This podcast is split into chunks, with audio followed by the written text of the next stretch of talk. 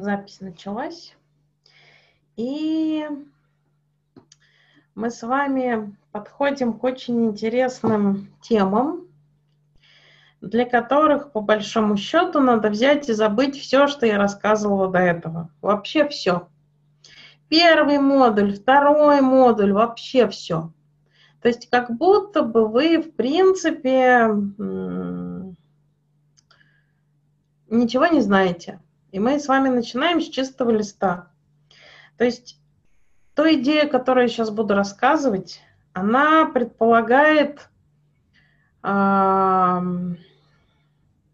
ну то есть она не то чтобы опровергает, она абсолютно другая, как если бы мы говорили про инопланетян. И получается, что если смотреть образно, образно, то мы человека как систему рассматриваем под, разными, ну, под разным углом. С этой стороны, с этой стороны. То сейчас мы будем смотреть на человека взглядом инопланетян.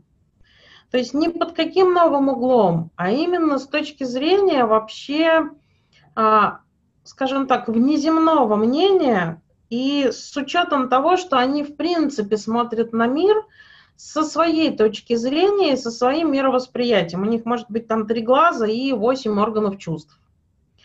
И получается, что чтобы понять эту идею, и чтобы научиться ее видеть в кабинете, или среди вот, эм, ну, на уровне взаимодействия с окружающими людьми, очень важно понять одну вещь, что эта идея, она никаким образом не складывается со всеми остальными она перпендикулярна всем остальным и при этом с ними не пересекается.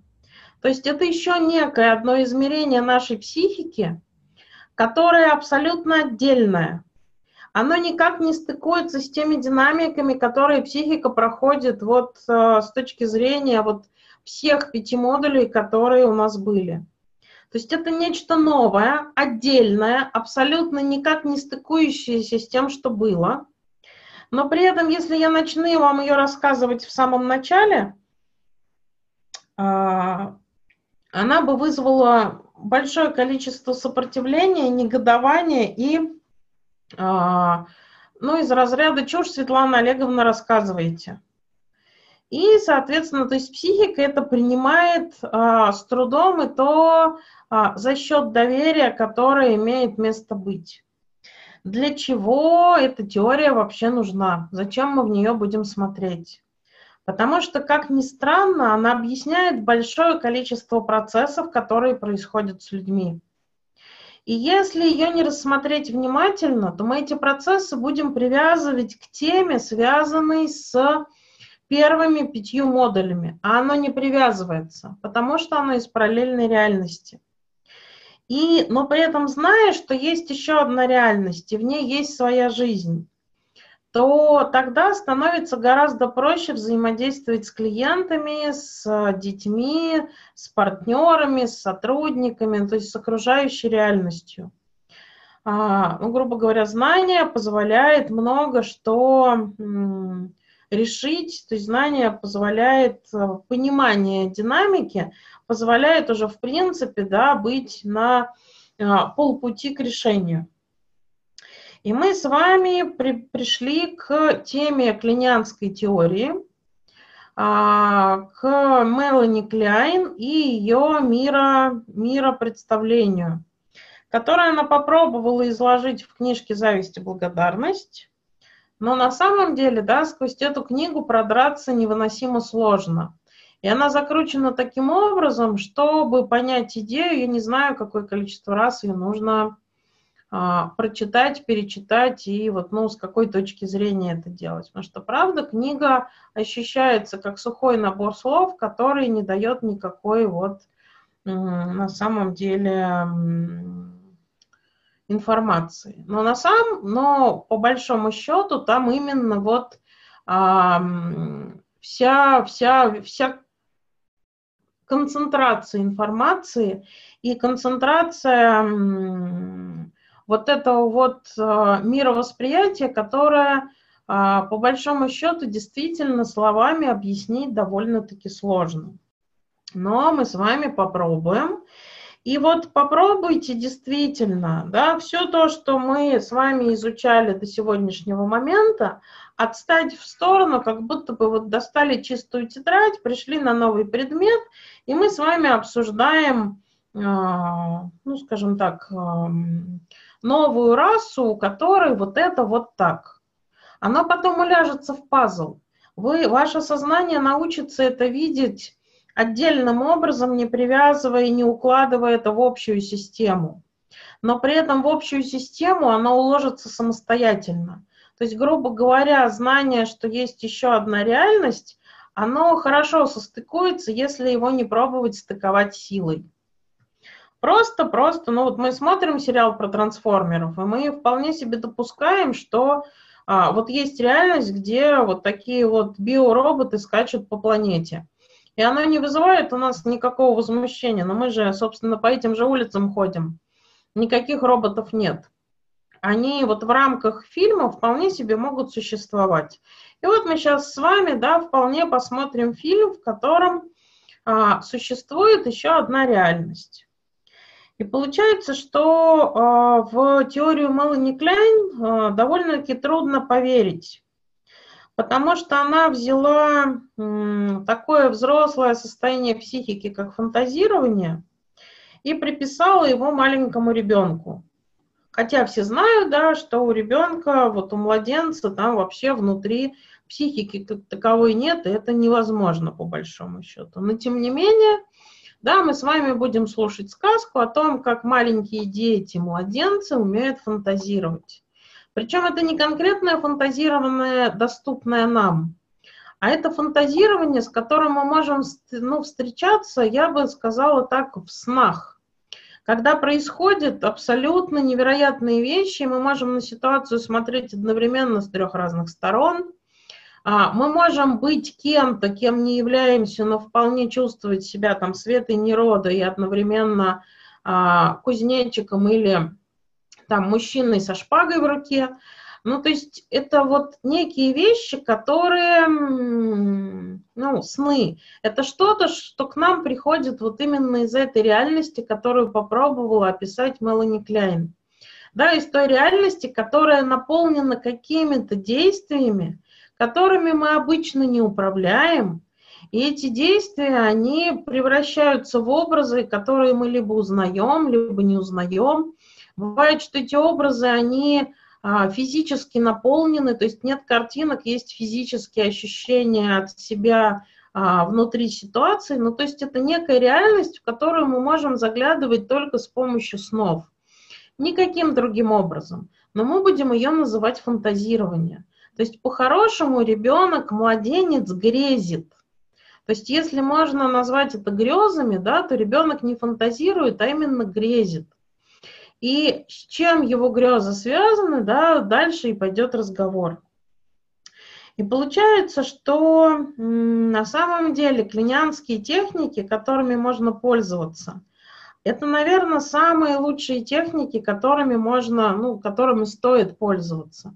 Потому что как только мы понимаем вот эти тонкости грез, которые есть у человека, и что из этих грез пришло в реальность и под воздействием этих грез, а, каким образом сложилась та часть психики, которая с ними связана, оно позволяет нам стать микрохирургами, а, которые решают вопросы с человеческими сложностями в разы быстрее, тоньше, и возможность попадать в больную точку становится, ну, я бы сказала, там, стопроцентной потому что становится понятно мгновенно.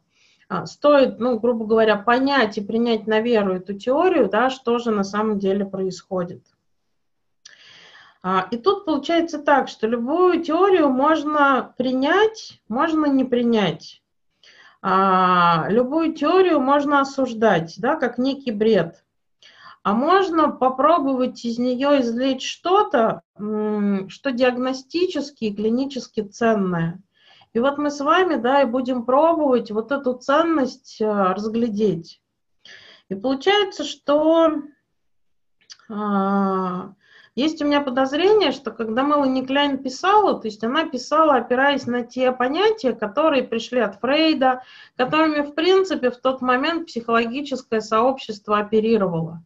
А, то есть понятными для нее понятиями. Но для того, что она писала, этих понятий недостаточно. Да, то есть не фантазирование, а именно возможность грезить имеет здесь значение. Хотя она называла это фантазиями. И получается, что Мелани Кляйн говорила о фантазировании образами. Мы будем говорить про грезы. И получается, что когда ребенок только что родился, и что самое интересное, когда ребенок находится внутри мамы, а господин Винникот в принципе считал, что вот это вот а, психическое развитие начинается где-то с 20 недели. Как только ребенок начинает активно двигаться и строить отношения с окружающим миром через движение, да, то есть я двигаюсь, я вот с преградой сталкиваюсь, значит, там я существую и заявляю об этом там всему миру.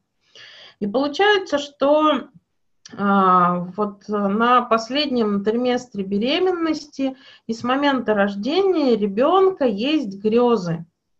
А, то есть грезы такие, грезы наяву. Если мы с ними сталкиваемся только во сне, то ребенок грезит наяву в процессе вот взаимоотношений и существования своего а, ну, рядом и внутри мира. И Мелани Клейн э, писала о развитии человека э, с точки зрения всего лишь двух этапов.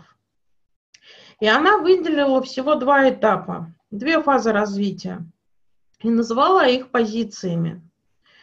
И этим, да, она там очень сильно отличается от других теорий.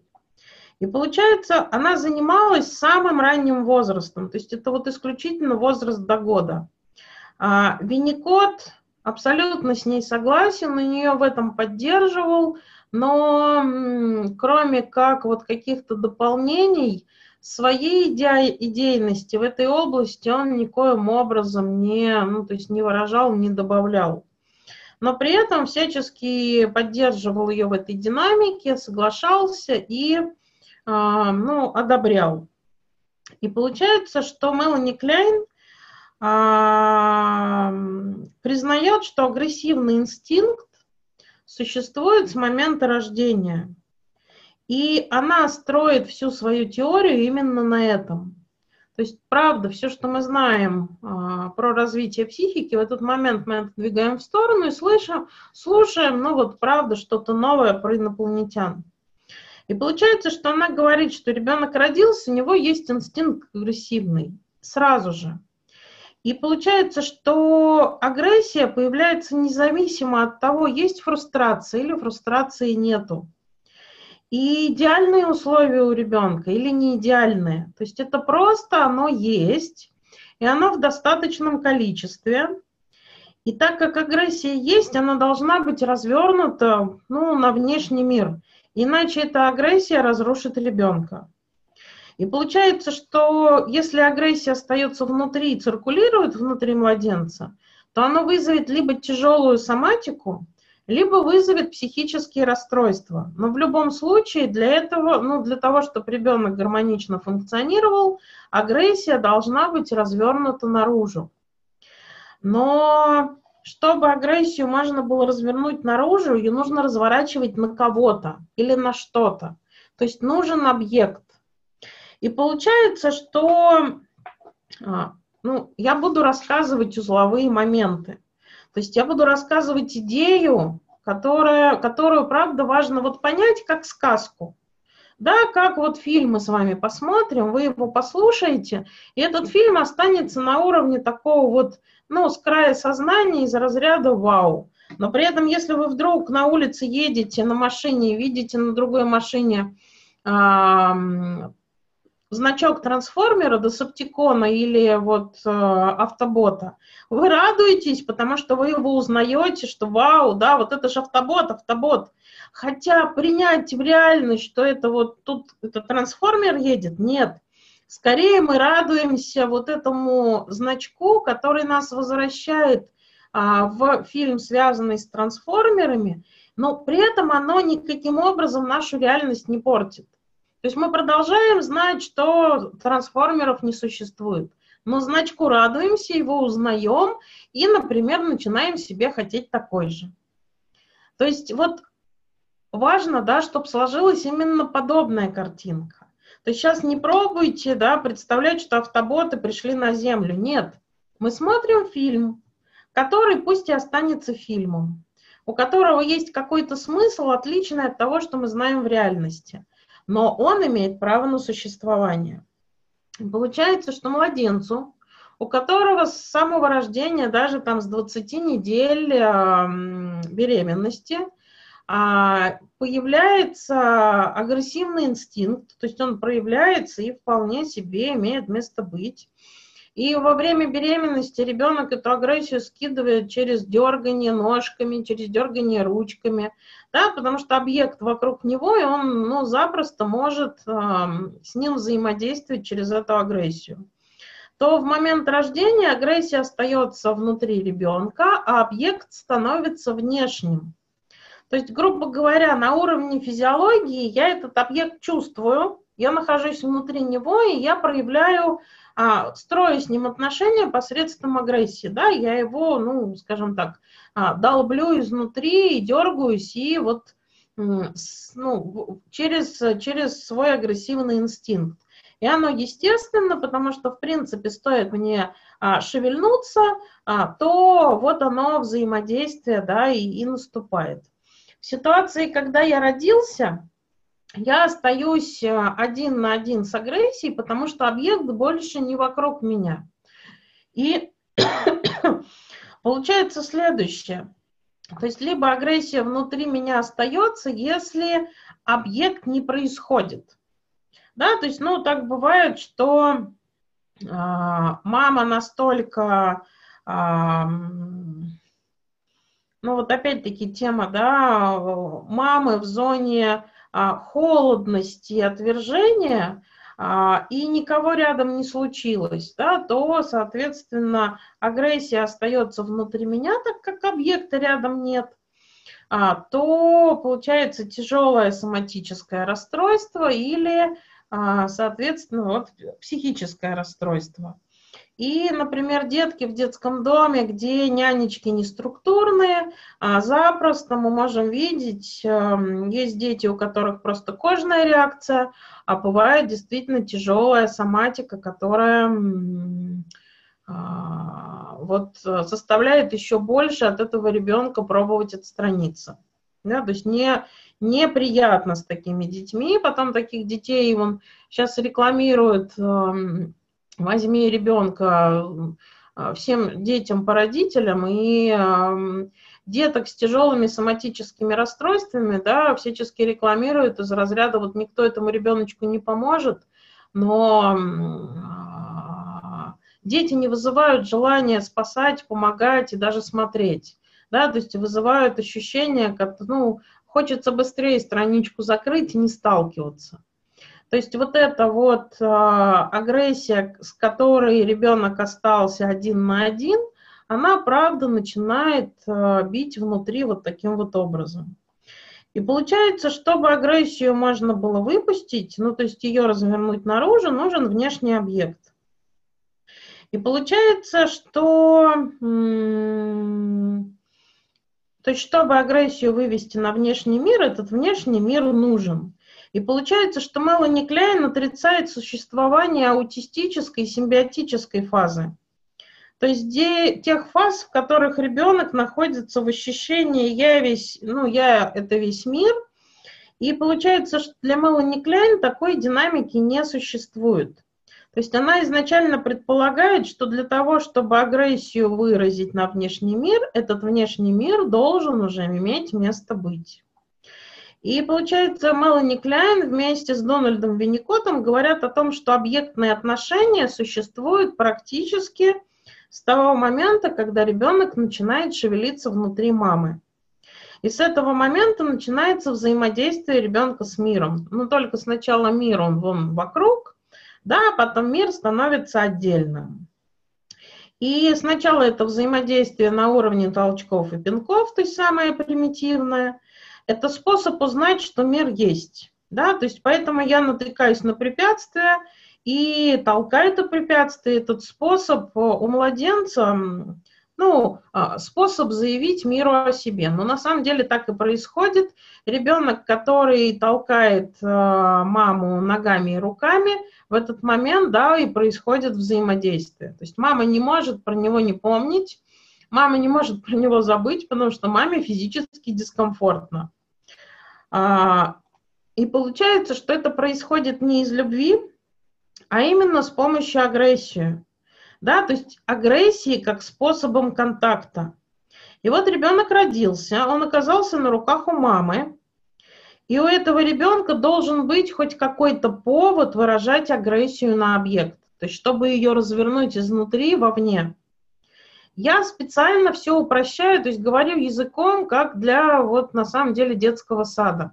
Проще, наверное, у меня не получится. Но опять-таки запутаться тут можно легко. Поэтому если вдруг да, возникает тревога или сразу же вопрос, пожалуйста, а, давайте знать в чате, да, я буду видеть, и вот в момент а, готовности становиться буду останавливаться и сразу же отвечать, чтобы идея улеглась максимально вот а, комфортным образом. И получается, что есть агрессия, с помощью которой ребенок строит отношения с окружающим миром. Но чтобы эту агрессию выразить, нужен повод – и получается, что ребенок начинает искать причину, по которой я буду выражать, ну, выражать агрессию. И получается, что психика у ребенка да, не способна иметь целостный объект.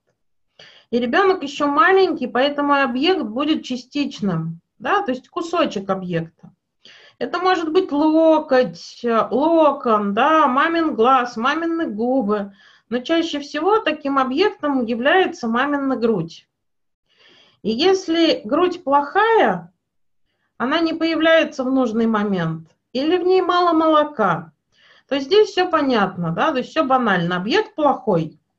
И получается, что грудь плохая, я на нее злюсь, я пробую ее атаковать и разрушать, и, ну, по большому счету, да, на этом все и останавливается. Но у большинства младенцев а, мама адекватная и грудь хорошая. Но Мелани Кляйн, наблюдая за маленькими детьми, заметила, что дети на эту грудь все равно злятся, они ее все равно атакуют, они все равно могут брать сосок агрессивно, кто-то там кусает, хотя, ну, не очень понятно почему, казалось бы, да, нет причины, а ребенок вот берет и кусает, прикусывает. Но на самом деле, если смотреть на идею, что есть агрессия, которой нужен объект, и, а, то есть ее необходимо выражать, то по большому счету грудь становится объектом, на который ребенок начинает выражать свою агрессию. И вот здесь Мелани Кляйн говорит о том, что ребенок, находясь у материнской груди, назовем это словом грезит. То есть для него грудь это нечто, что дает пищу, пища это, ну, на самом деле нечто большее, чем еда, да, то есть это вот основная потребность, которая гораздо больше, чем сам ребенок.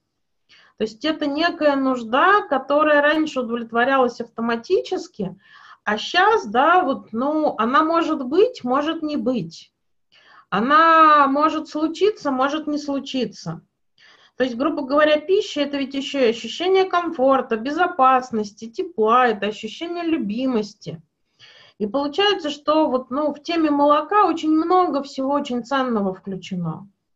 И у ребенка возникает некая вот такая вот, как это назвать, греза, как, в одном, в единственном числе это слово сказать. Да, то есть ребенок начинает грезить, что вот это вот все принадлежит не ему, а внешнему миру. То есть он может, эта грудь может появиться, может не появиться. И, грубо говоря, что есть кто-то, кто этим обладает, и это не ребенок. И получается, что здесь Мелани Клейн говорит, что если грудь хорошая, то у ребенка возникает первичное чувство. И это чувство зависть. То есть чему завидует ребенок? Что у кого-то что-то есть, а, что-то, что мне необходимо и чего у меня на самом деле нету. И ребенок завидует этому внешнему миру, у которого вот эта ценность имеет место быть. И вместе с завистью появляется злость, то есть причина, да, которая позволяет выражать агрессию. И ребенок злится.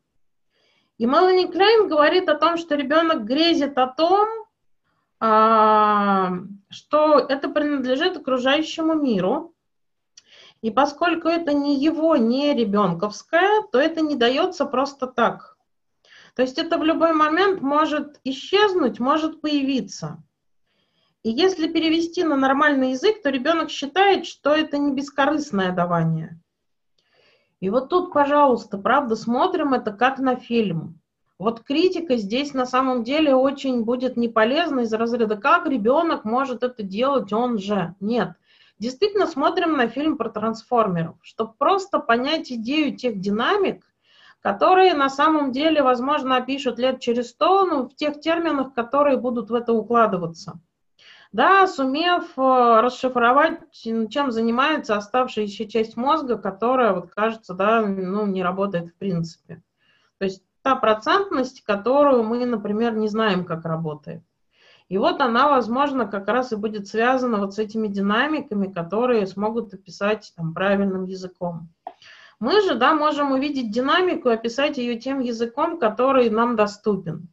И получается, что ребенок, ребенок, да, начинает грезить о том, что это не бескорыстное давание, и этот объект плохой, потому что он может дать, а может не дать. И ребенок злится на этот объект.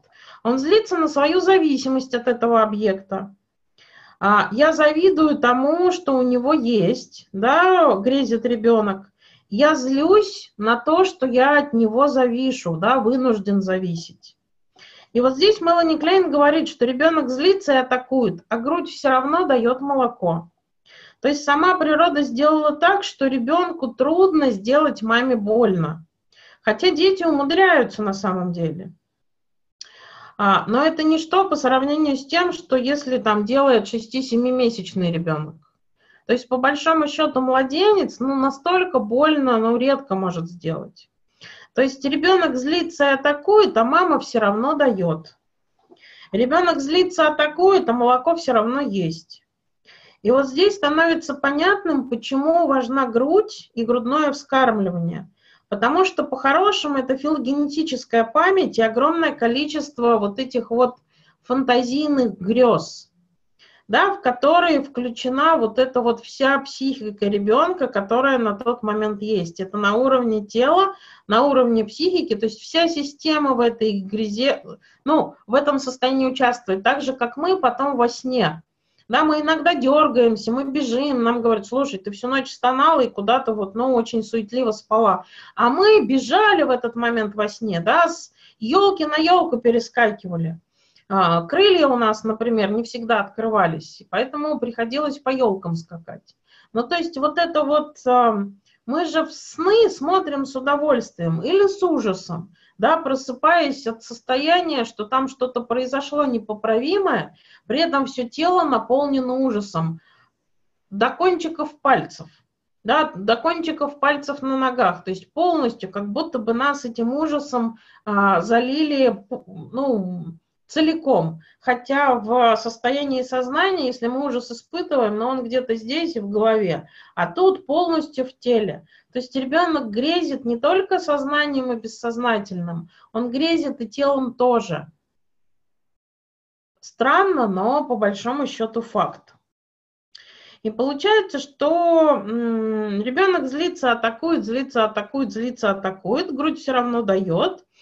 И в какой-то момент приходит понимание, да, что грудь, которую он считает плохой, на самом деле является хорошей. То же самое писала Анна Фрейд, и мы с вами про это говорили, да, про вот эту стадию, когда ребенок из бабы Яги и феи, соответственно, да, получает одну маму. То есть, э, как бы он маму не обижал, мама ну, в бабу-ягу не превращается. И мама расстраивается, и психика ребенка да, скрепляет объект в единственный.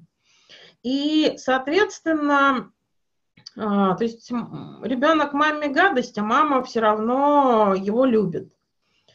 И получается, что Анна Фрейд говорит про интеграцию целостного объекта, и, то есть, э, общего образа мамы, и, соответственно, ребенок дальше выходит э, в первичную зону отношений, да, то есть с мамой как с единственным объектом.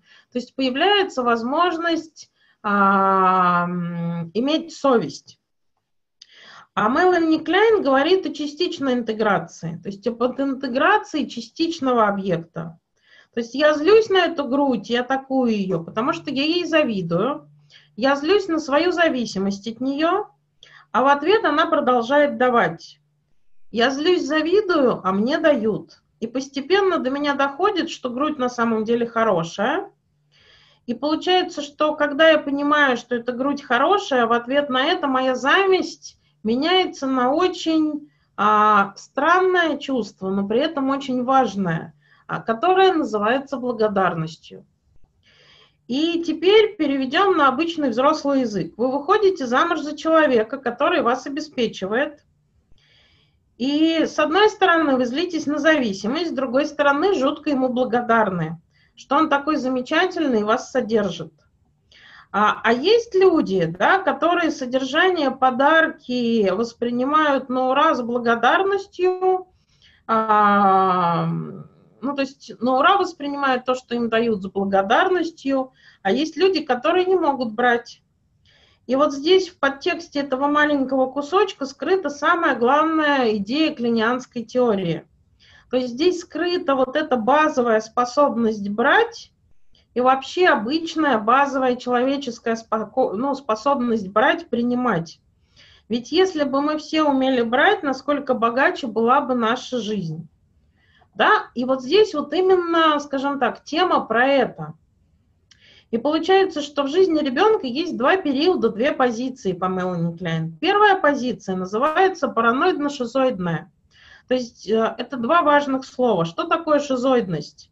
Да, это расщепление то есть, грубо говоря, так как у ребенка есть ощущение, что груди там две, плохая и хорошая, то есть это шизоидность.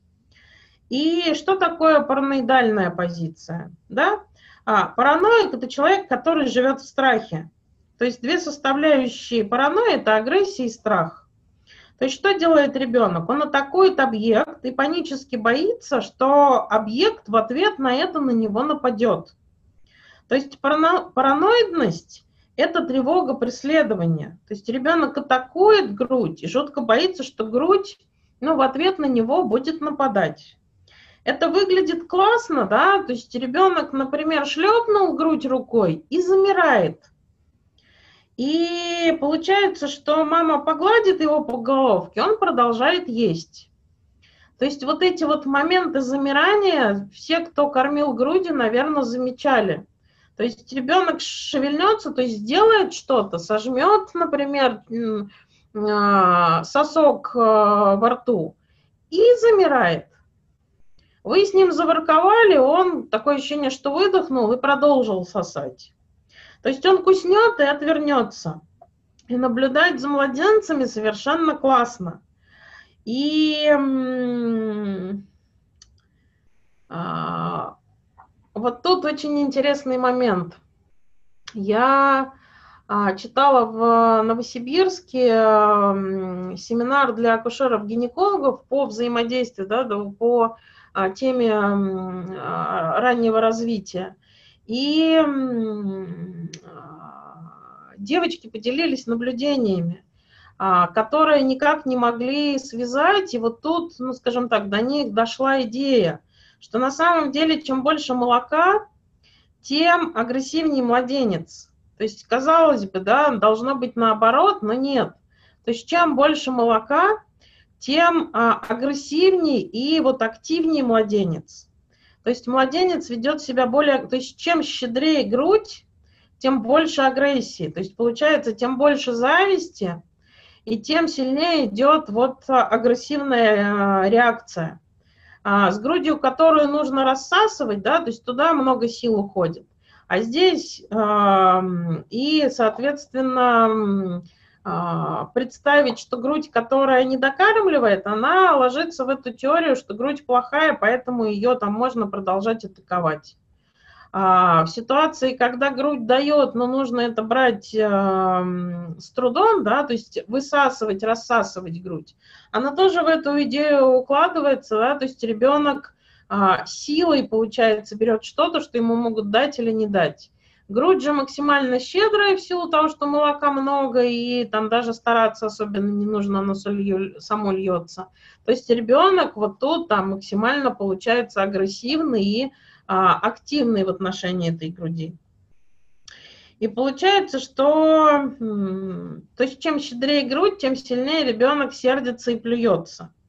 И получается, что вот первая, да, параноидно-шизоидная позиция. Ребенок по-хорошему рождается в психозе. Все, мы все там были. То есть психика у ребенка психотична, и ребенок выражает свою агрессию, будучи уверенным в плохости объекта и в ответ ждет, что объект что-нибудь ему, ну, скажем так, устроит. И вот тут надо понимать, что только за счет того, что в опыте много-много-много-много раз объект ему ничего не устраивает, у ребенка возникает полное ощущение, что объект хороший. И получается, что ребенок переходит в такой ситуации на следующую стадию, ну то есть на следующую позицию, которая называется депрессивная. И получается, что такое, да, там депрессивная позиция, почему так называется?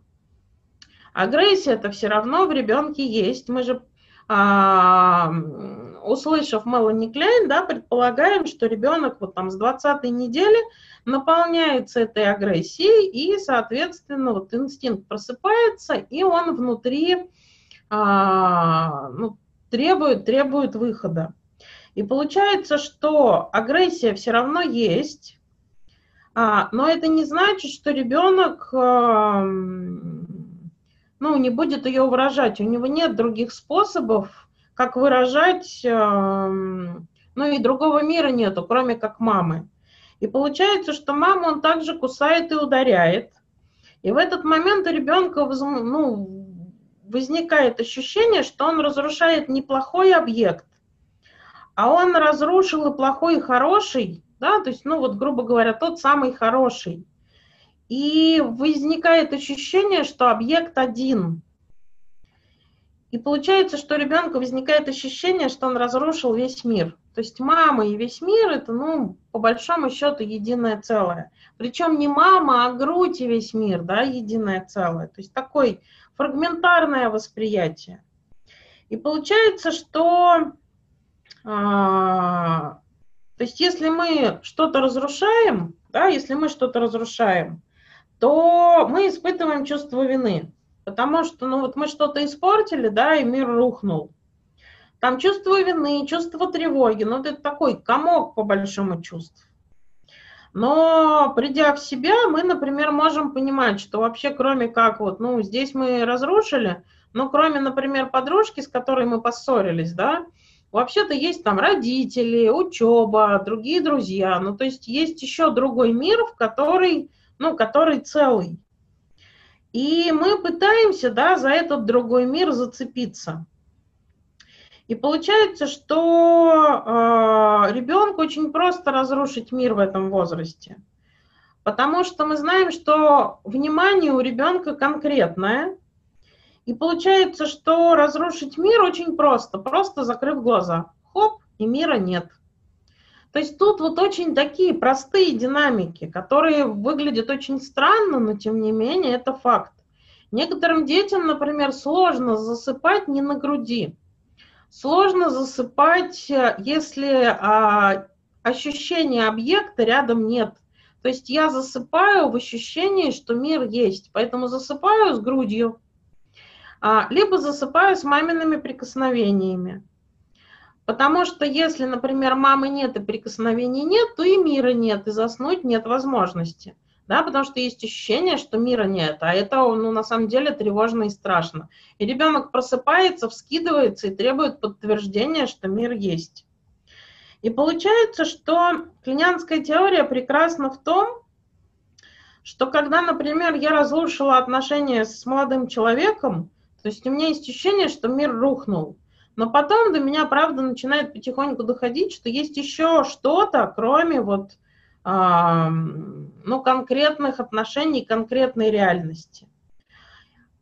А вот у младенца, да, у мамы это единственный объект. И выразив на него агрессию, у ребенка на депрессивной стадии появляется ощущение, что он мир разрушил. И кроме того, здесь есть еще одно очень важное ощущение. А, это действительно возможность, вот эта вот легкая возможность разрушать мир. Действительно через просто вот закрытые глаза. И получается, что вот, вот эти закрытые глаза – это одна из причин тяжелого засыпания детей. То есть как это выглядит? Я мир разрушил, глаза закрыл, и мира нет. И когда я просто глаза закрываю, мира тоже нет. И это, ну, на самом деле тревожно, страшно и ужасно. Поэтому, да, некоторые младенцы требуют подтверждения внешней реальности. То есть, когда мама сидит рядом, когда мама поет, когда мама качает кроватку, да, тем самым она дает подтверждение, что мир есть. То есть мир продолжает существовать через звуковую поддержку, через тактильную поддержку. То же самое пеленание, да, некоторым детям очень нужно, как некое подтверждение, что мир есть. И ребенок в пеленке засыпает в плотный, да, гораздо спокойнее, чем, например, без пеленки. Когда ногами могу дрыгать, да, но при этом э, ощущение, ощущение а, тело еще не дает а, правильным образом, поэтому младенец, дрыгая руками и ногами, не воспринимает это как часть собственных ощущений. Поэтому нужны внешние привнесенные. И получается, что э,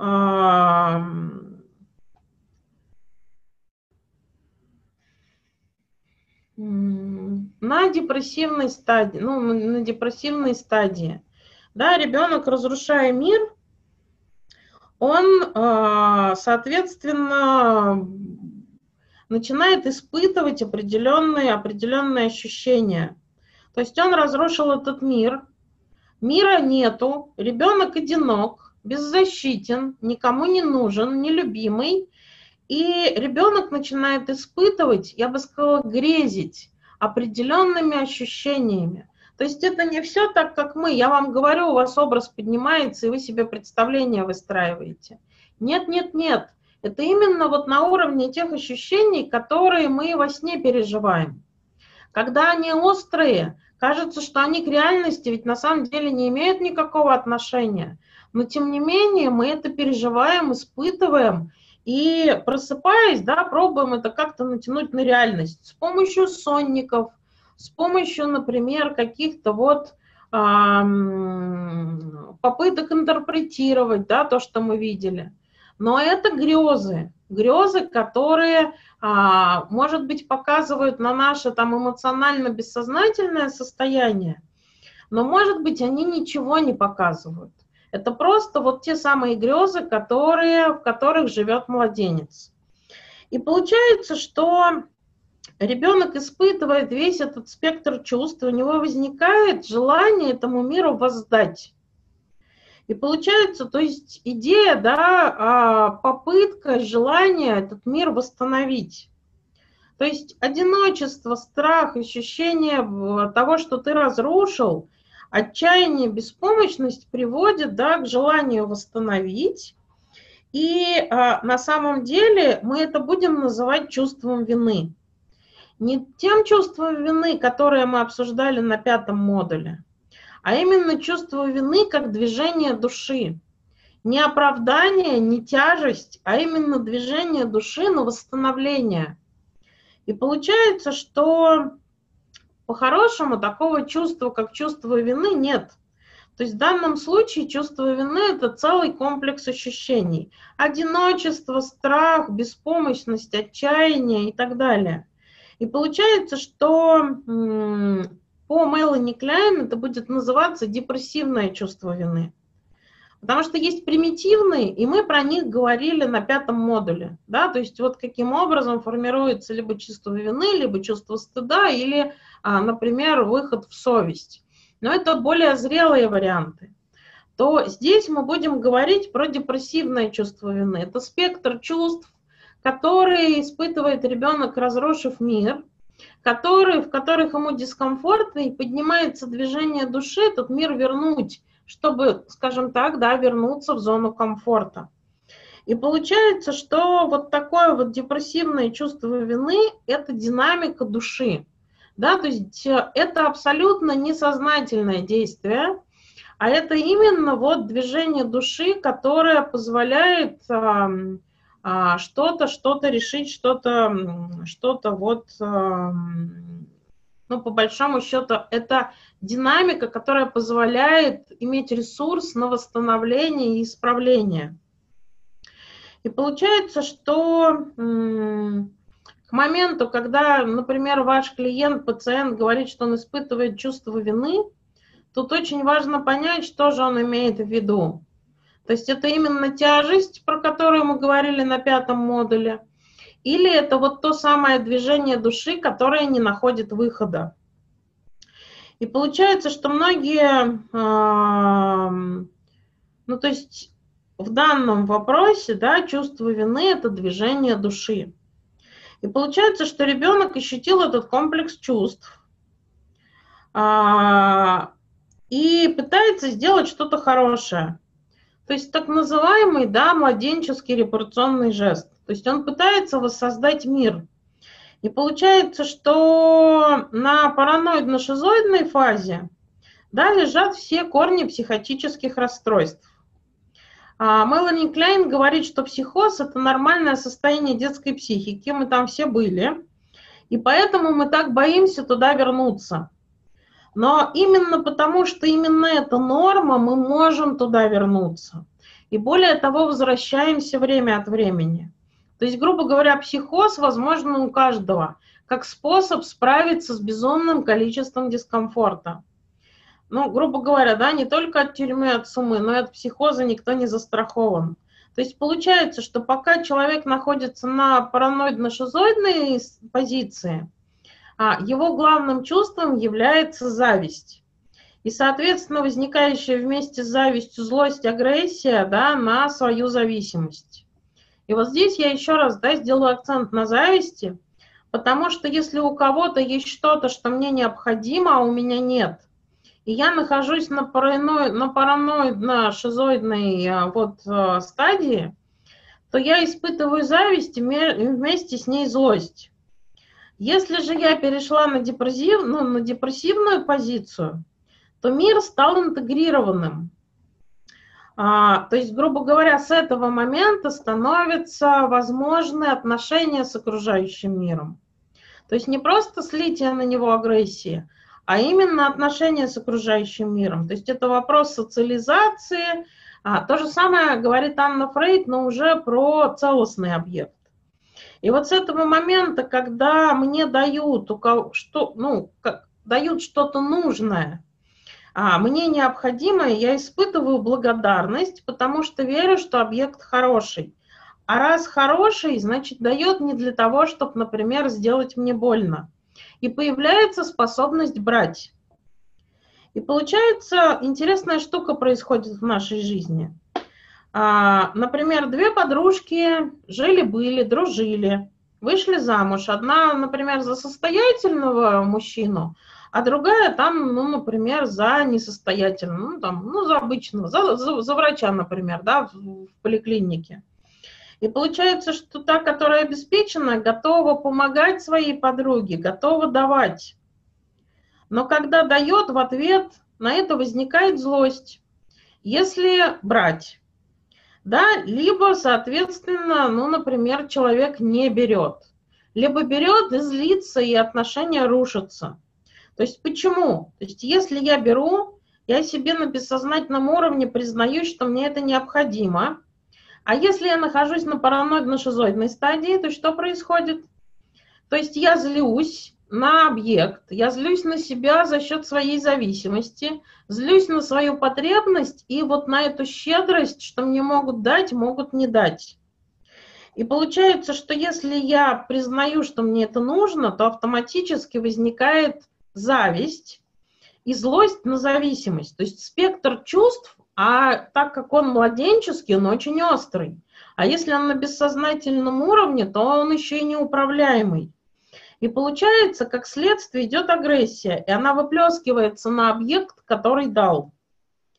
И на самом деле здесь возникает вопрос, что чувствует объект, который давал искренне и вот из желания там помогать. Он на самом деле недоумевает, как так-то на самом деле, да, то есть мало дала или что происходит? То есть дала мало или завидует? Это один, раз, одно развитие событий. Другое развитие событий, когда многие люди не берут. То есть почему? Чтобы не разрушить отношения. И получается, да, что так как а, у нас а, вот, а, ну, переход из параноидно-шизоидной фазы на фазу депрессивную, да, то есть кто-то перешел, кто-то не перешел. И получается, что на самом деле брать-то хотят те, кто находится на параноидно-шизоидной. Они транслируют в окружающую реальность «дайте, дайте, дайте». Ну, как младенец, которому нужна грудь да, он это транслирует. И при этом, когда даешь, человек либо не берет, и ты сталкиваешься с невозможностью помочь, это уже неприятное ощущение. Либо человек начинает себя вести таким образом, что становится просто неприятно. Да, потому что непонятно, с чего вдруг такое отношение. По какой причине так происходит. Да, то есть я же ничего плохого не сделала, там, ну, сапоги подарила, да, на день рождения. А это больше, чем на самом деле, ну, вот эм, человек э, способен принять. То есть это что-то, что ему очень нужно, а у него этого у самого нет, и он вынужден это хотеть. И при этом, да, вот этот весь спектр чувств с младенческих вот э, грез начинает наполнять. А так как для младенца он был связан с окружающим миром, то человека накрывает именно таким вот именно объемом. И получается, что либо э, я испытываю, как там объект берущий, испытываю ворох чувств, которые, с которыми мне не справиться, и дающему я возвращаю злость с завистью и вот э, с динамикой, которая э, рушит отношения, либо, соответственно, я не беру, чем самым тоже причиняю дискомфорт дающему да, потому что транслирую потребность. И э, ради, казалось бы, того, чтобы сохранить отношения, но так как я не могу взять, а мне дают, а я отказываюсь, то есть это тоже дающему, ну, формирует дискомфортное ощущение. И отношения начинают тоже потихонечку, ну, скажем так, портиться. Потому что очень сложно находиться рядом с человеком, у которого нужда. А при условии, что у меня есть чем поделиться – да, и у меня есть нам чувство к этому человеку, да, любимая подружка, то поделиться мне очень просто. Но человек в этот момент находится в своей динамике, и из этой динамики он либо берет и злится и проявляет ко мне агрессию, и я получаю такое, да, наказание непонимание, за что вообще. Либо человек не берет, сталкивая меня с необходимостью смотреть, как у него все непросто, и при этом, ну, грубо говоря, мучиться. Много ли я времени могу себе позволить мучиться? Нет. Поэтому мне проще отойти в сторону, чем за этим наблюдать и находиться все время в беспомощности и непонимании. Почему не берешь-то? Я же могу поделиться. И тебе сразу станет легче. Но нет. То есть получается, что вот эта вот тема зависти и агрессии, она в любом случае будет рушить отношения. Либо по одному пути, да, либо по другому пути. И по большому счету, чем, а, а, но как бы странно ни звучало, давать я могу, находясь в ситуации в депрессивной позиции, да, когда у меня есть желание миру, ну, вот это движение души, мир а, воссоздавать, да, движение души миру что-то давать. И получается, что динамика давать, она очень часто заканчивается а, агрессией со стороны оппонента, либо, скажем так, да, непринятием. И чем больше даешь, тем больше злости ну, получается. И в конце концов мы давать перестаем. И когда мы перестаем давать, отношения тоже портятся. А, потому что мы становимся плохим объектом, с которым, ну, который нужно рушить. Понимаете эту динамику, да, если ее на взрослый язык переводить, как оно выглядит? И получается, что те, кто берут, знают, что либо не нужно брать, потому что все потом будет плохо, то здесь, да, такой появляется замкнутый цикл, который, к сожалению, во взрослом состоянии не пройти. То есть все самые сложные вещи формируются из самого простого именно в детстве. То есть из того, что ребенок злится, а мама дает. Да, злится она все равно дает, и это длится очень долго, прежде чем ребенок поверит в то, что грудь хорошая. То есть сколько раз нужно дать? Ну, каких-то 5-6 месяцев по 7 раз в день. Ну, то есть это неимоверно большой объем. И он получается физиологически, ну, физиологически, ну, есть предрасположенность к этому. Да, то есть по-другому просто невозможно. А для того, чтобы ребенок поверил, что она дает бескорыстно, да, то есть этого времени оказывается достаточно. И получается, что во взрослом состоянии сколько нужно давать, получая в ответ агрессию и, например, зависть, да, чтобы человек поверил, что вы это делаете бескорыстно. То есть сколько нужно усилий потратить. И по большому счету получается, что огромное количество усилий, которые непонятно сколько времени нужно тратить, чтобы человек поверил. Поэтому во взрослом опыте этот цикл, как правило, не пройти. И получается, что тогда у меня два пути. Или брать и после этого быстро валить из отношений, да, либо рушить отношения до того, как на самом деле вот, э, ну, назовем так, убили. Потому что я точно знаю, что убьют. То есть если я возьму, то убивать придут обязательно. Потому что я же буду злиться, да, то есть я же буду делать, ну, скажем так, а, завидовать, и получается, что либо не брать и сохранять отношения, ну, из разряда мы бедные, но гордые, либо хапнули и тут же свалили. И получается, что для нашего бизнеса это очень часто характерно, да, урвать и убежать. То есть это такой мощный бессознательный паттерн. То есть в ответ на то, что я взял, меня обязательно прибьют, да, то есть если я... А, вот это очень четко видно в ситуациях, когда человек что-то нашел, например, нашел 5000, и тут же накрыло ощущением неимоверной опасности. И вот это ощущение, что вот я тут э, взял, да, человек потерявший, вот он испытывает, э, скажем так, ущерб, и за то, что он этот ущерб испытывает, э, я получу наказание. И так на самом деле, да, и происходит. То есть психика, она, ну, сталкивается с наказанием, э, притягивая любую дискомфортную ситуацию в качестве наказания, например. И получается, что а, а, всегда а, в данном случае между двух людей, дающих, берущих, а, возникает агрессия. И эта агрессия будет а, рушить отношения, а, если нет сильной мотивации их поддерживать. И поддержание возможно только на а, депрессивной позиции. То есть получается, что когда мы вышли на депрессивную позицию, нам дают, мы благодарны, и э, можем этим пользоваться, и от этого наши отношения с объектом только улучшаются. И получается, смотрите, дальше, да, там будет разговор про некую там психопатологию, о том, как это происходит. Но основная идея двух позиций динамик, да, она вот, собственно, и все. Ничего больше там нет. Поэтому у меня вопрос.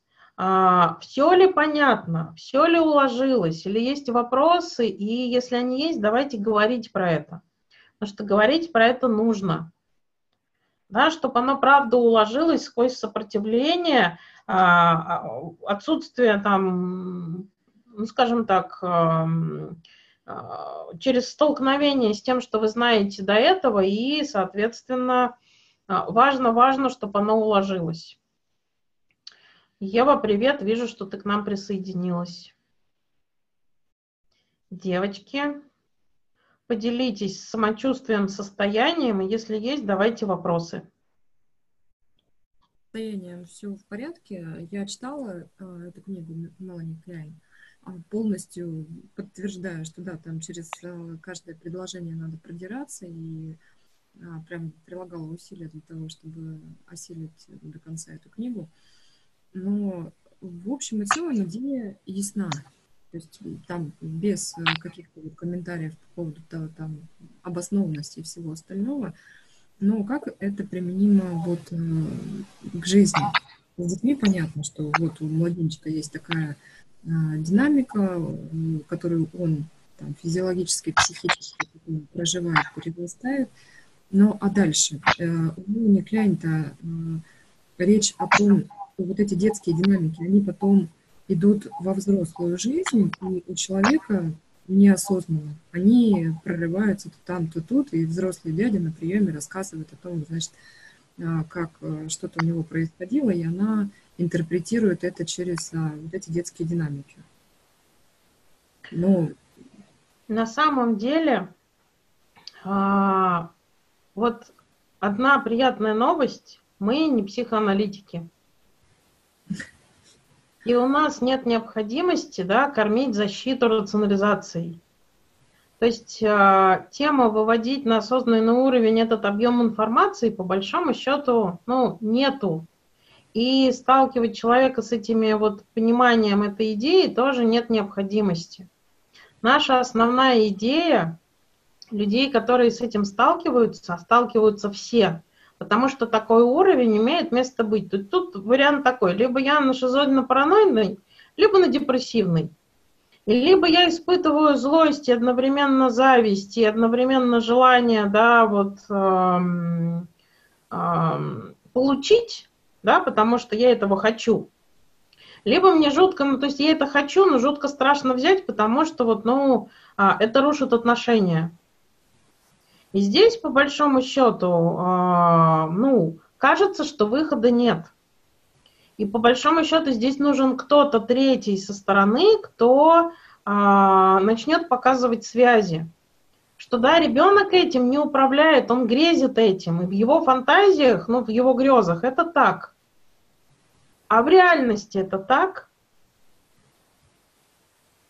То есть мы учим человека видеть резон другого человека. Младенец не видит резон груди на тему давать. А тут мы будем учить человека, вот э, будем его доставать из ситуации, э, ну, зависти и давать разрешение на жадность, на вот желание хотеть.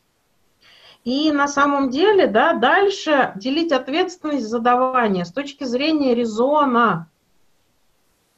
Да, то есть это не тема, я, могут дать, могут не дать, и там вот, собственно, дают, а я злюсь, и только я один в этом процессе. То есть мы в этой динамике начинаем показывать, что есть еще вот тот самый другой мир, который ребенок тогда не видел. Да, то есть ребенок не видел ничего, кроме груди и мамы. А мы показываем, что есть еще другой мир. В этом другом мире есть, а, скажем так, мотив. Мотив на тему дать.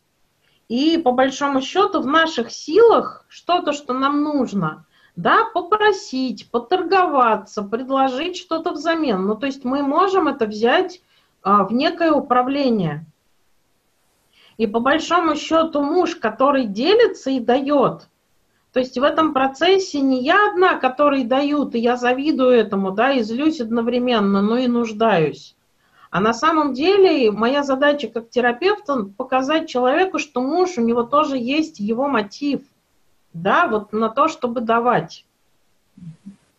И этот мотив, он не менее значим, чем мои, ну, мое состояние внутри. И тут получается вопрос, мы учим не принимать вещи, мы учим видеть мотив и соглашаться с ним. То есть разделять ответственность.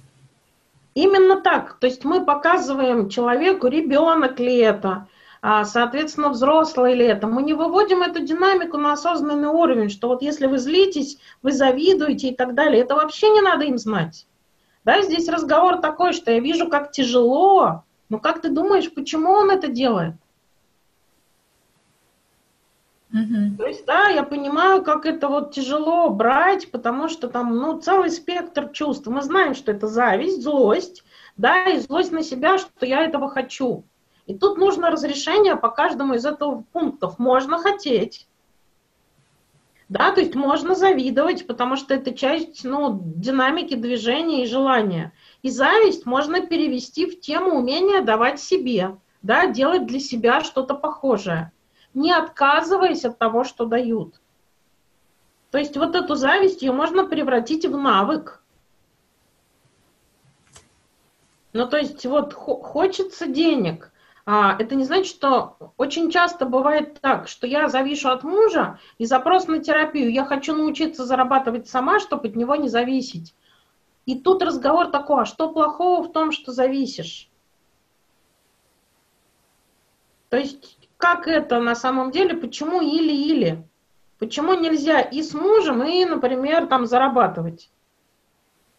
И это mm-hmm. получается, да, вот он новый мир, другой, который в этом вопросе до человека там важно донести. Причем он абсолютно классно и успешно живет а, во всем остальном мире, который не касается темы давать брать. А здесь начинаются вот эти вот фишечки из разряда я хочу перестать зависеть от мужа, потому что я а, в этой зависимости, да, ну, испытываю непереносимые чувства, зависть, злость, а, желание, ну, скажем так, атаковать, и ведь так это и происходит, да, то есть попытка сделать объект плохим, потому что он мне дает, но что он плохой, да, потому что он меня не любит, потому что он, ну, то есть это вот такая динамика, которая перпендикулярная по отношению ко всем остальным. И тут не нужно делать мужа хорошим. Здесь не, ну, то есть тут важно увидеть эту динамику и по каждому из этих чувств а, показать, что есть другой мир, что у мужчины есть резон, например, делиться. Да, то есть он вот, ну, скажем так, он хочет делать там жене приятное. Или ему спокойнее от того, что у нее есть деньги. Ну, то есть, что, грубо говоря, зависеть от него в этом вопросе, это, ну, социально приемлемо и естественно. Но тут вплетаются социальные вещи, да, что это вот постыдно зависеть. Быть содержанкой там или так далее. Почему нет? То есть то, что я там готовлю мужу еду, это не значит, что он не может ее пойти себе там сам найти. Но пока я готовлю, да, он будет, например, там рад этому. Рад тому, что он приходит, и вот ну, у него есть горячий борщ ежевечерне. Угу. Кто-то будет, ну, на самом деле приходить и уничтожать, и говорить, то есть нуждаться в этом борще, но при этом, да, уничтожать, что вообще сколько можно один и тот же борщ, ты что, не села, не встала, вот, ну, ну, то есть, да, будут пробовать назначить вас как объект плохой в связи вот с этой нуждой, например. И непонятно, почему я же тебе готовлю, я тебе забочусь, а ты вот так вот мне хамишь. И вот эти вот вещи перпендикулярны, их важно увидеть именно с позиции ну, клинянской теории зависти и благодарности. И тогда работать с этим становится гораздо проще. Не через основные динамики, а напрямую, через признание, что это есть норма. Хотеть борща от жены. Но при этом мы добавляем окружающий мир. Если она перестанет давать, это, ну то есть будет ли она плохим объектом? да, про признание свою потребность в ее борще, да, и в ней, как, например, в объекте, который важно, чтобы кормил. То есть это сразу же позволяет это кормление, например, перевести ну, на другой уровень отношений. И там борщ начинает приниматься с, ну, с большим удовольствием и благодарностью. Угу. То есть здесь основная идея именно вот эту вот плоскость увидеть. Что в данном вопросе, например, ребенок, который а, приносит игрушки от подружки, но при этом вы видите, насколько она ребенка выкручивает на тему, что она коза, она мерзкая, с ней дружить не хочу. Да, то есть это вот та самая, с чего вы вдруг? Вы же так хорошо дружили. А ребенок ребенку подарил что-то, что для вашего ребенка очень ценное. И включается, например, вот эта динамика. И здесь, по большому счету, объясняй, не объясняй, что на самом деле, а что Марина-то плохая? Смотри, она тебе такую игрушку подарила, обычно говорим мы. А оно сильнее включает эти процессы зависти, злости, на самом деле нужды в этой игрушке. И невозможность это все выдержать заставляет объект, который подарил, сделать плохим. Потому что иначе вот эту вот всю внутреннюю болтанку просто не выдержать. То есть наша задача а, дуть туда, где на самом деле болит, да, признавая зависть, признавая злость, признавая желание в этой игрушке, то есть разрешение на жадность. И, соответственно, вот а, мотив, по какой причине девочка это сделала. Ну, то есть по какой причине она могла это сделать? Потому что она хотела это сделать. У нее было желание. То есть оно не само собой так произошло. И получается, что да, там мир раскрывается, что у нее могло быть желание, могло не быть желание. Но по большому счету это желание, как можно на него повлиять? Да, то есть можно попросить, можно договориться, можно поменяться, можно еще что-то сделать. И мы возвращаем, да, тут делим отец, ответственности, возвращаем ребенку, ну, контроль над ситуацией. То есть он, а, признавая свою потребность, выходит из зоны вот этой вот парализующей зависимости, как младенец от мамы. И снова между объектом, дающим и ребенком а, появляется расстояние. И, ну, которое позволяет, ну, скажем так, быть наполнено определенными действиями, в которых э, принимающая сторона тоже там может э, участвовать, э, ну, грубо говоря, которыми принимающая сторона может управлять. То есть тут разрешение, например, на не возвращать игрушку, раз ее подарили. И если сторона там а, а, дающая, да, попробует ее в ответ отда- вернуть. Ну, между детьми такое происходит. То есть если мы смотрим динамику на тему «давать-брать», становятся понятны многие вещи, например, претензии между супругами и насколько а, в ситуации, когда, например, а, ну вот а, бывает так, что мужчина там зарабатывает меньше, чем женщина, да, насколько жестко мужчина будет держаться за свои деньги, не принося их полностью в семью. Да, то есть он там найдет массу а, причин, куда ему их нужно потратить на сторону, но не принесет в семью. Потому что как только он их приносит в семью, да, он начинает испытывать зависть, он начинает испытывать а, злость, он начинает испытывать ну, массу динамик, которые на самом деле испытывать тяжело. Потому что в этот момент да, возникает вот это вот отношение, ну, вопрос близости. То есть пока он деньги в семью не принес, мы вроде как отдельные. И каждый сам, ну, каждый сам за себя. Но как только я это принес и отдал, да, то есть я включился в отношения. И получается, что я дал меньше, чем дали мне. Ну, жена же больше принесла. И поэтому я начинаю злиться, я начинаю завидовать. Я, ну, то есть вот эти вот все динамики начинаю всячески, например, жене говорить, что ну, ты заколебала работать в таком количестве. Может быть, ты, может быть, ребенка родишь? Ну, это вот к разговорам про, про динамики. И в данном случае, например, понимая, что партнер вот а, в такой динамике гораздо проще да, выстраивать отношения. То есть это вот ну, на осознанном уровне. Если а, динамика вот такая имеет место быть, то мы можем сталкивать партнера с этим, да, можем не сталкивать партнера с этим. И, соответственно, решая, готовы мы к отношениям, в котором мы будем, грубо говоря, вот а, жить в складчину, да, или не готовы. И потихонечку расширять мир партнера до каких-то вот там еще моментов. Или не готовы. Поэтому тут на самом деле понимание этой динамики, она позволяет, ну, например, на входе, это не значит, что вы проговорили на входе, этих чувств не будет. Но это позволяет разделять, что то, что у меня больше, это не значит, ты хуже. Да, это не значит, что там я тебя не люблю. То есть это не значит там, ну, много чего не значит. Но опять-таки это столкновение с дискомфортом, с которым мы либо готовы, либо не готовы встречаться. И если мы не готовы, то, соответственно, да, это будет складчина. И никак иначе. Но эта складчина, она будет вызывать прямую агрессию партнера, с которой гораздо легче, чем вот с этой скрытой внутренней, которая, да, выстреливает, ну, непонятным для нас образом время от времени. Открытая агрессия, она понятна.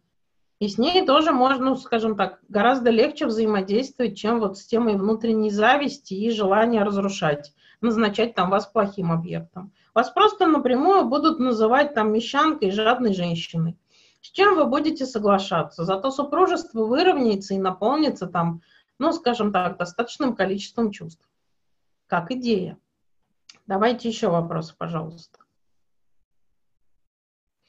Тут я, я еще дополню, еще дополню, прошу прощения, да, то есть тема давать, она тут тоже а, становится управляемой, да, потому что бывают люди, которые расстраиваются, что я вот, ну, от всей души, а со мной вот так. И здесь, да, придется утешать, поддерживать и учить человека а, не давать, а предлагать. Предложение и давание – это разные вещи. То есть, грубо говоря, когда мы делаем предложение, мы позволяем человеку столкнуться с его динамиками, но мы в этот момент еще ничего не потеряли. Да? То есть мы ну, не отдали что-то, что у нас есть. Мы только предложили. И получается, что удерживать человека внутри себя вот это движение души будет важно, потому что младенец готов давать, чтобы восстанавливать окружающий мир да, то взрослого человека, может, нужно будет научить и показать наблюдателю, что тема предлагать, она ценнее, чем, ну, скажем так, не менее ценна, чем тема давать. Потому что давание приводит к возможной агрессии, реже к благодарности. Поэтому на самом деле можно хитрить со своей динамикой давания, да, ставить условия, что я вот готов дать, но при условии, что вы мне, например, пришлете фотографии о том, как вы вот это вот все одели и померили. И на таком условии, например, да, вот эта динамика агрессии, она не поднимается абсолютно. Потому что, грубо говоря, мне сделали что-то, я в ответ сделал что-то, и баланс соблюден. И, например, обучая таким моментам, да, человек от, относительно каждой ситуации а, получает свою выгоду не напрямую, а посредственным образом. Да, что из разряда вот а, а, я вам, например, там дам, но а, взамен хочу там получить, например, там видеоотзывы. Но в ситуации, когда люди дают напрямую, да, то агрессию получить гораздо вероятнее, чем, например, истинную благодарность. Поэтому, да, здесь приходится человеку учить видеть мотивы других людей и, соответственно, взаимодействовать с ними, исходя из той динамики, которую человек, ну, демонстрирует. То есть именно через предложение и смотреть, что может взять, не может взять. Я тут про себя могу сказать, да, то есть а, а, мои бабушка с дедушкой что-то принимают, спокойно пользуются, только при условии, что они за это денег отдали. То есть все подарки лежат в кладовке, их периодически предлагают. Может быть, ты возьмешь, тебе нужнее. Их пробуют, ну, подарить кому-нибудь. Тоже раздать, надо сказать, да? Типа возьми, тебе нужнее. И Только заплатив, они могут взять и пользоваться. При этом будут очень благодарны, что привезла, например, что-то, что для них очень нужное. Напрямую же не возьмут и благодарны не будут. И пользоваться не смогут. Вот нарушенный процесс. И зная их такую динамику, соответственно, да, я буду привозить за деньги и получать благодарность за то, что постаралась и вот привезла им там что-то ценное. Окей? Как-то так. Вот теперь вопрос. Вопрос по той фразе, что если моему ребенку сделал подарок другой ребенок, он имеет право его не возвращать. У меня дочке 6 лет, и был, был такой случай, когда, играя, там, играя в садике э, с подружкой, ей подружка что-то подарила. И она принесла это домой. И потом э, мама этой подружки попросила это вернуть, потому что она не давала разрешения на то, чтобы ее дочь дарила вещи, которые приобретала она. Угу. И как тогда в такой ситуации быть? Ларис, здесь э, ситуация простая, что на самом деле, да, когда дети между собой взаимодействуют, не хочешь, не отдавай, раз тебе подарили. Но когда включается внешняя реальность в виде мамы, да, мы будем говорить так, что на самом деле ребенок очень жаль, но вот, э, ну, реальность такова, что, ну, придется отдать, да, потому что это что-то, что ребенку, получается, не принадлежало, и она не могла тебе это подарить. И дальше мы будем ребенка жалеть о том, что очень жаль, что так. И будем учить ее, например, вот, ну, приходить с подарочной а, ну, с подаренной какой-то штукой и с позиции, что вот прежде чем ее себе оставить, будем уточнять у родителей, правда ли эта вещь ребенку принадлежит, ее можно ну, вот, в качестве подарка принять. Ну, то есть мы будем ребенковское внимание расширять для того, что реальность, она разнообразная. Что да, очень обидно, что придется ну, отдать и готовы тебя жалеть и поддерживать. Но при этом, смотри, ситуация вот такая да, то есть оказалось, твоя подружка не могла тебе это подарить, да, потому что эта игрушка не ее, а мамина. Ну, по большому-то счету, да? Формально-то так получается? Да-да. А вот следующий вопрос у меня вот какой. Если Кляйн предлагает две фазы, да, или две позиции, Применимо ли тогда здесь э, вопрос дозревания, перехода с одной фазы на другую? Или здесь вот просто подход в осознавании там, и в признавании каких-то базовых вещей? Да. Это и будет дозревание. Дозревания здесь не будет. Угу. Потому что, опять-таки, повторюсь, чтобы перейти на депрессивную позицию, да, нужно 7-8 месяцев ежедневно, да, что-то, ну вот, получать, проявляя агрессию, зависть и разрушая объект. То есть то, что для младенца доступно, для взрослого человека. Можете ли вы каждый день, например, выносить человеку, там, я не знаю, стакан молока и хлеба, а он вам за это, собственно, дом поджигает, вслед плюет, там, по голове бьет. А вы продолжаете приносить снова и снова. Невозможно. Реально невозможно. Поэтому здесь мы учим людей обращаться с собой в этой динамике так, чтобы стало максимально комфортно, расширяя реальность до возможности принимать, не разрушаясь, до возможности осознавать эту агрессию и проговаривать ее, например. Да, то есть проговаривание зависти подруги, оно уже позволяет а, сгладить ситуацию на большую долю вот этого внутреннего дискомфорта. Угу. То есть, с одной стороны, мне очень нужно то, что ты мне даешь. С другой стороны, я так тебе завидую, что у тебя есть такая возможность. Мне так хочется на самом деле это вот, ну, себе такую возможность.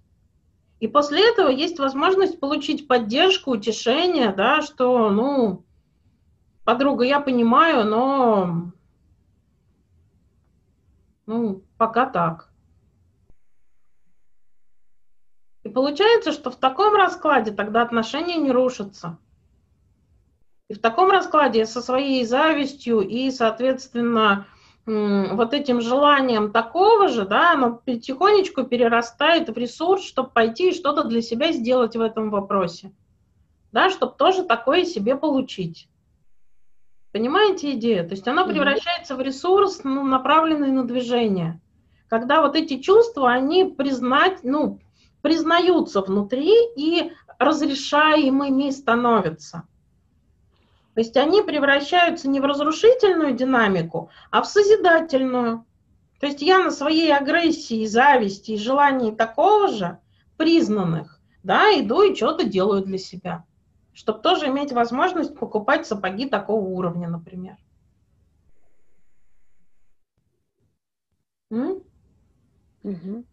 То есть не трачу их на то, чтобы, например, это платить подружке за ее щедрость, да, уходя в фантазии, вот что когда-нибудь я стану сильной, мощной и так далее, и муж, например, не будет меня, ну, не должен будет меня содержать, и тогда все скажу ему, что хочу.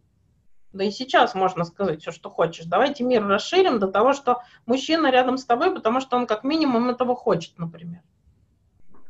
И это открытие да, потому что в ситуации младенец-ребенок, ребенок даже, ну, младенец-мама, ребенок даже, ну, он не учитывает тему, что мама на самом деле там хотела младенца, может быть, или она считает, что младенца нужно кормить и кормит поэтому.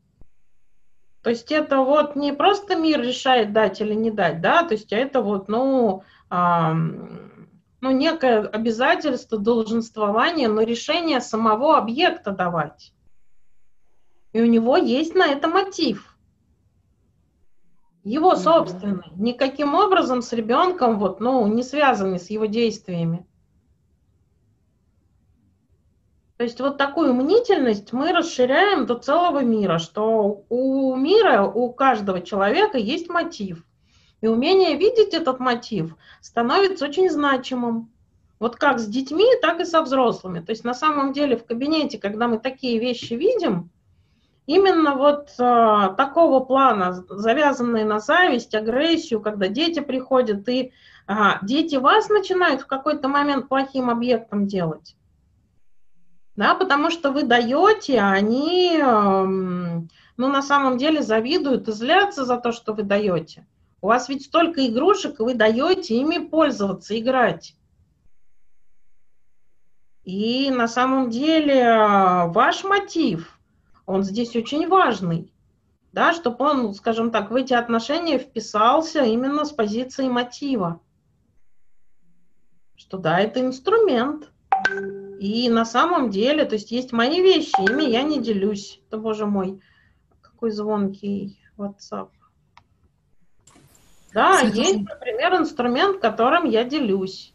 И я за это, например, там ну, грубо говоря, это вот способ работы, и это мне позволяет там легче работать.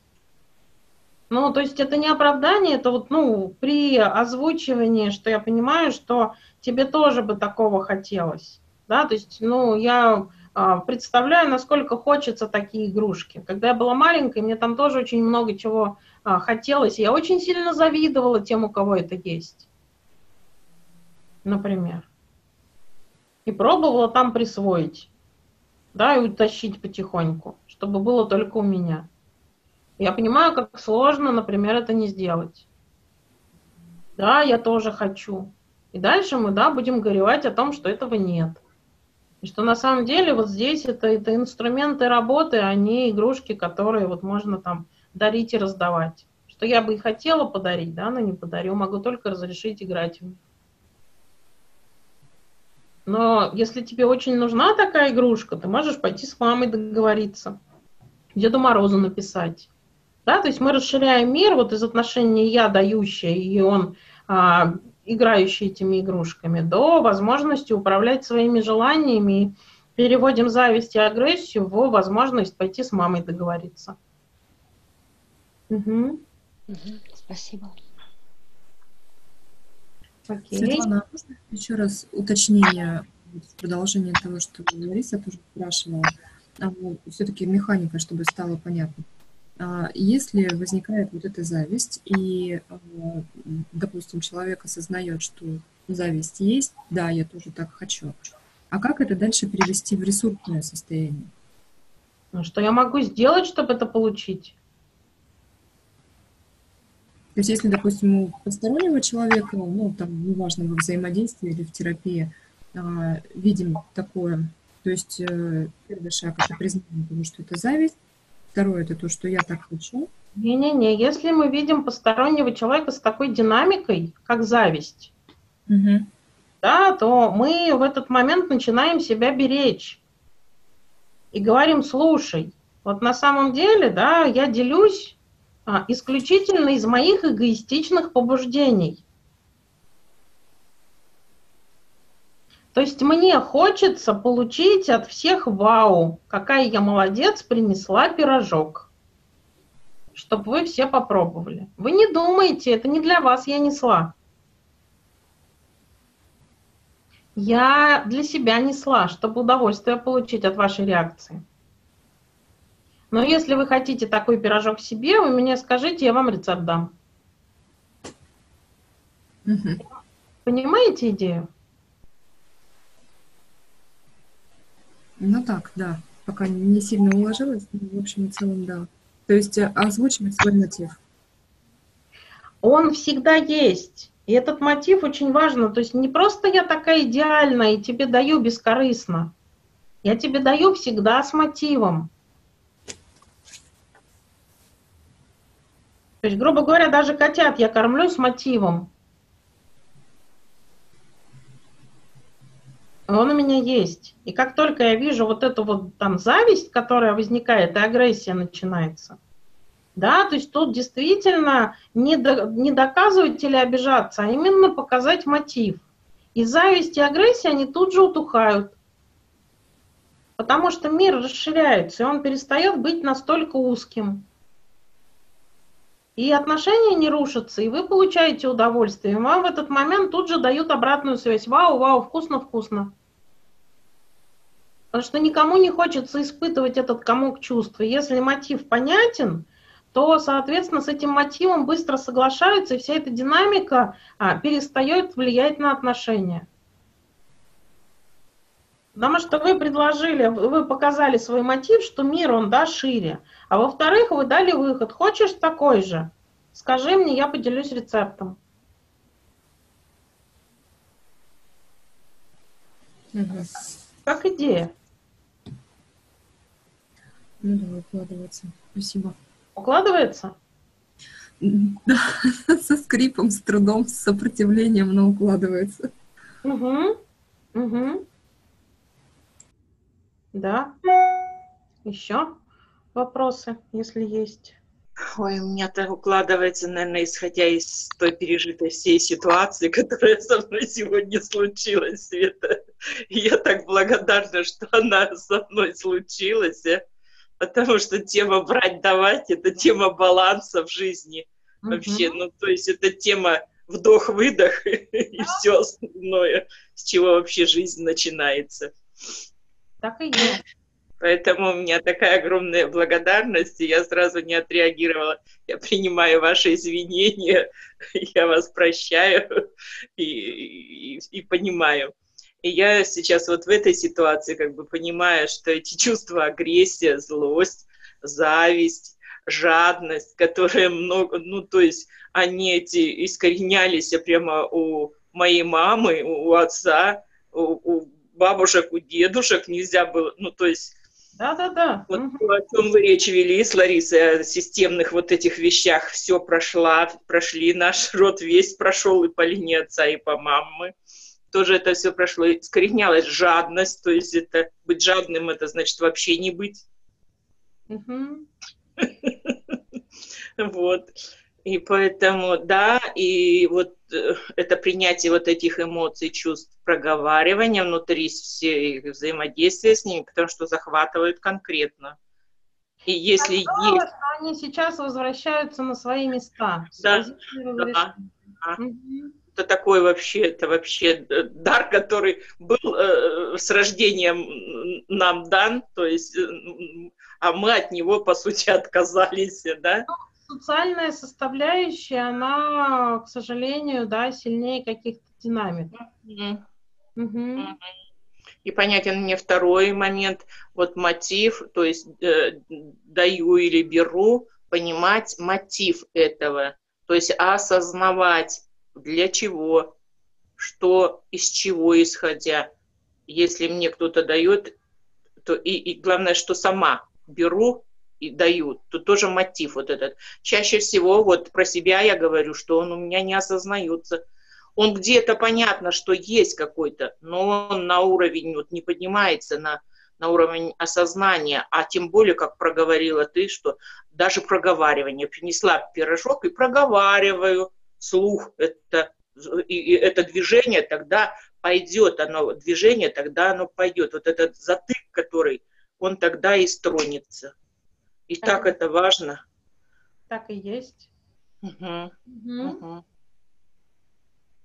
По Вопросы? большому счету, мгм, по большому счету динамика простая. Как только мы позволяем а, а, позволить миру иметь мотив, да, то есть включается в сознание, у нас уходит долженствование и необходимость, ну, скажем так, испытывать некую непереносимость, например, попытку компенсировать. Мгм. Да, то есть здесь, скажем так, мотив, он остается в зоне ответственности дающего. И дальше мы можем вернуть исключительно то, что мы готовы вернуть. Например, спасибо.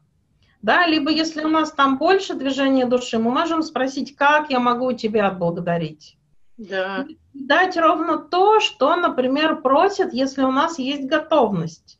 Или не Мгм. дать, если этой готовности нет. Что, ну, для меня, да, это слишком много. То есть, ну, например, мальчик сводил девочку в ресторан, и девочка с удовольствием пошла, приняла, да, вот поход в ресторан. А мальчик ей потом говорит, как это ты домой? А потрахаться? Ну да. Ну что, на самом деле, извини, но не готова. Ну как же, ты же в ресторан шла? За ресторан спасибо. Да, то есть это позволяет иметь вот эти границы. Мгм. то на самом не- деле, если потрахаться, ты в следующий раз сразу уточни, ну, как бы вот, ну, условия озвучивай, пожалуйста. Потому что неозвученные условия, это, ну, твоя проблема, по большому счету. Мгм. Потому что если при таких условиях, да, я в ресторан больше с тобой не готова идти. Потому что там потрахаться отдельно, ресторан отдельно.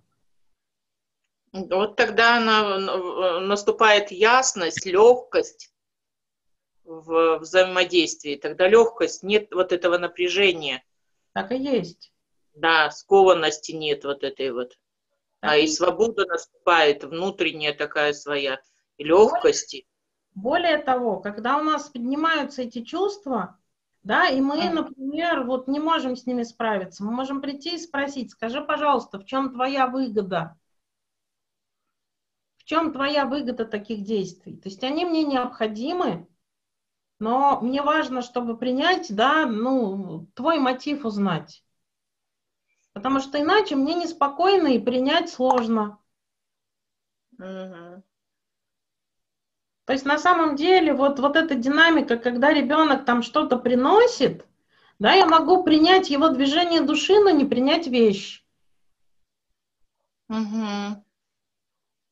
Да, что я вижу, что ты хочешь меня порадовать и сделать мне приятно, но, например, а, игрушку взять не готова. А почему, говорит ребенок? Я говорю, потому что для меня она не окажется такой ценной, как для тебя. И я не смогу за ней, о ней так заботиться, как вот а, а, ты заботишься. То есть для меня это будет всего лишь, ну, например, носовой платочек. А для тебя это, вон, видишь, кроватка для куколки, а я буду нос сморкать. Готова ли ты к этому? м м Я говорю, ну, спасибо, что, ну вот, движение души твое увидела, мне очень приятно. Но саму вещь не возьму, потому что не могу гарантировать тебе, да, что буду с ней обращаться правильным образом.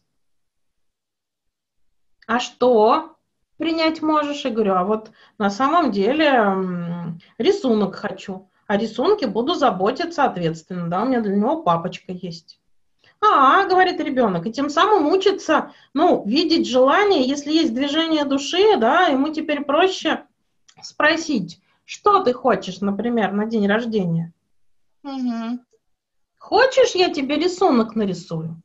Он говорит, да, хочу, а если еще слепишь мне, если вот знаешь, что лепишь красиво, то еще если слепишь мне что-нибудь, да, например, там куколку какую-нибудь, мне будет очень приятно. Да, куколку слеплю. Или нет, не слеплю, пластилина нет. Говорю, ну окей. Если вот, ну, появится и будешь готова еще, да, вот, ну, когда сможешь, слепи. А сейчас и там и рисунок меня порадует. И получается, можно договариваться, а не делать что-то из там широты своей души, что человек принять не может. Угу. И вот такие вот динамики внутри отношений с ребенком в кабинете, они мимолетные. Но если мы их не увидели, там, принесли нам, мы приняли, ой, положено ж благодарить, положено ж принимать. И тогда эта динамика, по большому счету, ломается, и ребенок не учится видеть, ну, мое состояние. Мгм. И я с ним не до конца искренне, потому что я этому платочку абсолютно не рада. Мгм. Но движению души рада. Да, и более того, не то, что не рада, а какие-то обязательства и должествования, что какие-то а как-то чем-то я должна еще что-то. Но он же будет приходить и отслеживать, где платочек. Да, Мгм. вон валяется. Мгм. Да. Поэтому, Ну, например, на свадьбу составить список пожеланий, да, и быть искренними с гостями, что спасибо, что подарили. Да. Вот она искренняя м, благодарность. Либо получить Да. шесть сервизов и думать, твою ж мать, куда мне они? А. Ну так и Но при всегда и этом- было. и- При этом сказать, что, ребята, спасибо большое, но а, ваш сервис э, мне нахер не сдался, да, невозможно. И стоим с пластиковыми улыбками. Это Да. все та же самая динамика. Да. Свободы в, в- вот в этой вот... э, нет. Свободы нет. мгм. Да, и движение все останавливается, застопывает. Там это такой конкретный этот пробка в, в, в даже вот просто в движении души вот это останавливается. Так и Тут. есть. Мгм. Спасибо огромное. Благодарность. Ага. У меня опять детский вопрос по поводу прили- прилично и неприлично. Про подарки заговорили. А, е- Но у меня, потому что вот э, так не получается еще. То есть сказать, допустим, ну, как-то там в близком очень круге а, договариваемся, примерно там заранее озвучиваем, что вот это, это хочу. Как-то в семье это более-менее урегулировано. Но а, вопрос, допустим, там, особенно на какие-то формальные праздники или там гендерные праздники, вот эти вот знаки внимания там всем подряд, э, начиная от коллег и там клиентов, когда передаривают друг другу. Ну, то есть в моем представлении это вообще полный, э, ну, какой-то хаос, непонятный зачем, а, понятный зачем, на самом деле. Для коммерции там продажи в пять раз поднимаются. Но в общем и целом души за этим совсем никакой нет, поэтому лично мне удовольствия никакого не доставляет. Но если уж так случилось, например, а, кто-то дарит ну, что-то, что не надо или а, там, ну, не нравится, то в таком случае все-таки как поступать? Честно говорить, что, ну, простите, я не могу это принять? Нет. Нет. То есть формальный обмен презентами, он не предполагает отказов. А, Нет, а если это неформально, на, на день рождения, например, кто-то дарит, ну вот, ну не хочется там, совсем не хочется даже вообще любые подарки, например, от этого человека принимать. Но это ваше право не принимать. То есть, когда это что-то личное, человек может сказать, Просто тут надо понимать следующее. Опять-таки, Наталья, мы смотрим на мотив. Если это профессиональная сфера, и человек заваливается с подарком, мы смотрим на мотив. Но там понятно, у всех один мотив – это проявить э, внимание и таким образом там, поддержать имеющиеся отношения. Ну, чаще Окей, всего. окей. Тогда по какой причине отказываетесь? Ну, это скорее не в этом контексте. Вот, например, э, есть люди, которые там из э, родственников, с которыми я не хочу поддерживать отношения, но вот они э, Просто могут- Просто тут ситуация какая, что если я готова к разрыву, да, отношений, то подарки это один из маркеров именно вот, ну, опять-таки, да, вот эта тема давать брать, это один из маркеров, э, связанный вот насколько я готова поддерживать отношения или не готова. Поэтому здесь разговор такой, что если вы правда ну, готовы к разрыву, это ва- ваше право не взять. С другой стороны, если подарок для вас подтверждение, что отношения есть, то здесь стоит разводить тему подарка и отношений. Да, если за подарком стоит обязательство строить отношения с этим человеком, стоит разводить тему подарков и отношений. Что одно не связано с другим.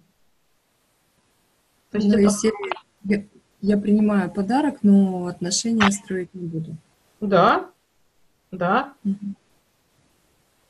И вот эти формальные подарки, которые насыпались, да, соответственно, это ваше право в дальнейшем, например, на следующий праздник, соответственно, говорить людям, что я хочу, ну вот, ну, подарить, да, там праздник. У меня тут есть кое-что из того, что мне дарили, но я этим пользоваться не стала. То есть мне это не пригодилось. Хочешь что-нибудь из этого, выбери, вдруг тебе понравится. Например. Мгм. То есть здесь не разговор такой, что у меня для тебя ничего нету. Что на самом деле, да, разговор такой, что а, мне хочется тебя порадовать, но из того, что, что я могу тебе предложить, вот, например, ящик с тем, что мне приносили. Вдруг тебе что-то понравится, возьми. И мне будет приятно, что оно тебе понравилось. А у меня лежит, и я, например, этим не пользуюсь. И не планирую. И человек дальше для себя может решить, хочет или не хочет. То есть свое желание порадовать я объявила. Да, ресурс, который у меня есть для порадовать, я озвучила. А, не обманываю на тему мотива, что это я старалась, покупала вот эту вот кучу всякой фиготни специально для тебя. Нет, не покупала, она у меня просто есть. И ты сама можешь определить, есть что-то, что тебя порадует или нету. Потому что если человек говорит, нет, не- ну, мне ничего не хочется, тогда у меня-то желание порадовать остается. Я говорю, слушай, ну тогда, может быть, пойдем, я тебе там а, вместе чая попьем, я тебе пирожным угощу. Ну, пойдем, говорит человек. Ну, понятно, расширение кругозора. Угу, расширение кругозора, да.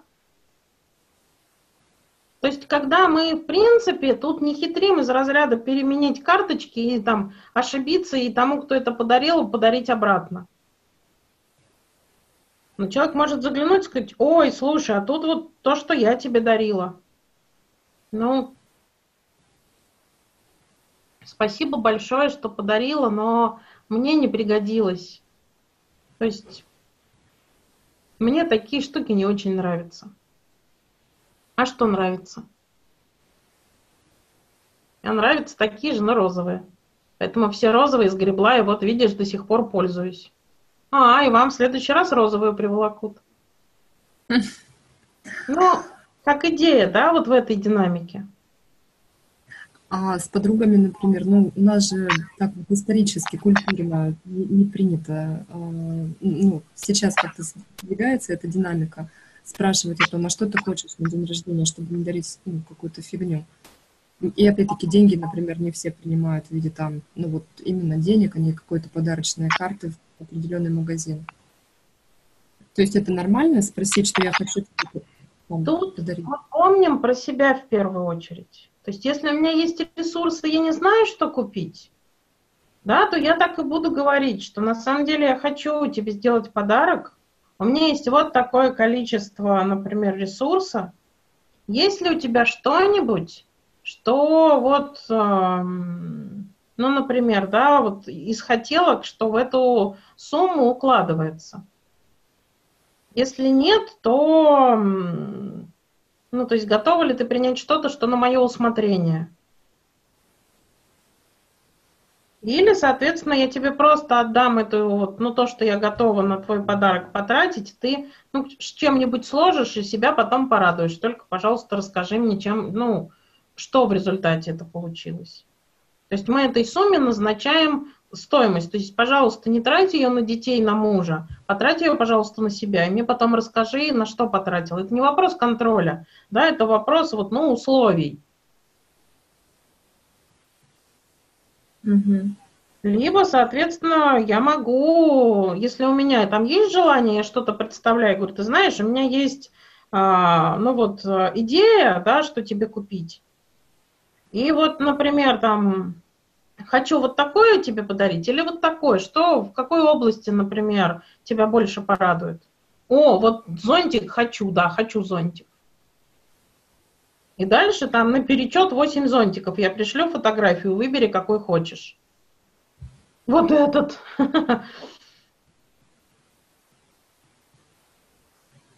Либо, если вы хорошо знаете человека, то ну, легче знать область, в которой его можно порадовать. Ну, то есть, грубо говоря, там у меня есть подружка, которая живет в зоне, ну, то есть, э, не то чтобы в зоне нужды, но деньги на какую-то ювелирку точно тратить не будут. А человек э, преподает в университете английский язык. И по большому счету, то есть знаю, что там свекровь ей одежду покупает, а, и, ну, то есть сама она на это деньги не тратит. Поэтому знаю примерно ее предпочтения со школы, да, то есть что вот ей может понравиться. Ну, притаскиваю на дни рождения ювелирку или одежду. Ну, опять-таки, с учетом ее вкуса. Да, то есть вот, ну, по образу и подобию. И человек скачет до потолка, да, и таскает эти серьги и колечки, потому что, ну, по большому счету, это единственный способ а, это получить, вот, ну, получается, от меня и на день рождения. Угу. Да. Как-то так. Поэтому эти вещи, вот они сейчас уложатся, и вы, правда, начнете это видеть в реальности, в динамиках. И от этого станет ну, гораздо проще понимать, что происходит и как на самом деле а, оставаться в комфорте с собой. То есть просто добавится некоторое количество слов, для взаимодействия с окружающими людьми. Угу. Окей, если еще есть вопросы, задавайте, пожалуйста.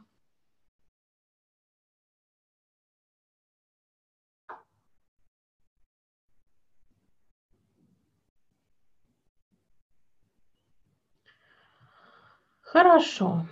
Если вопросов нет, то тогда давайте мы сейчас сделаем перерыв а, тоже минут на 20, и, соответственно, вернемся и продолжим. Я пришлю ссылку. Да, да, хорошо. Все, тогда я сейчас включаю видео.